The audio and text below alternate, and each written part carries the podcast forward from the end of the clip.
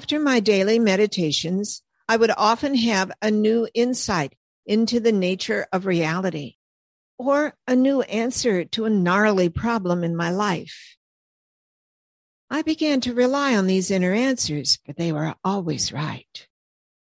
They cut through my doubts and fears. They ended my internal dialogues. I began to live with a clarity and a sense of purpose. It made everything else easier. This inner arising is called pratibha.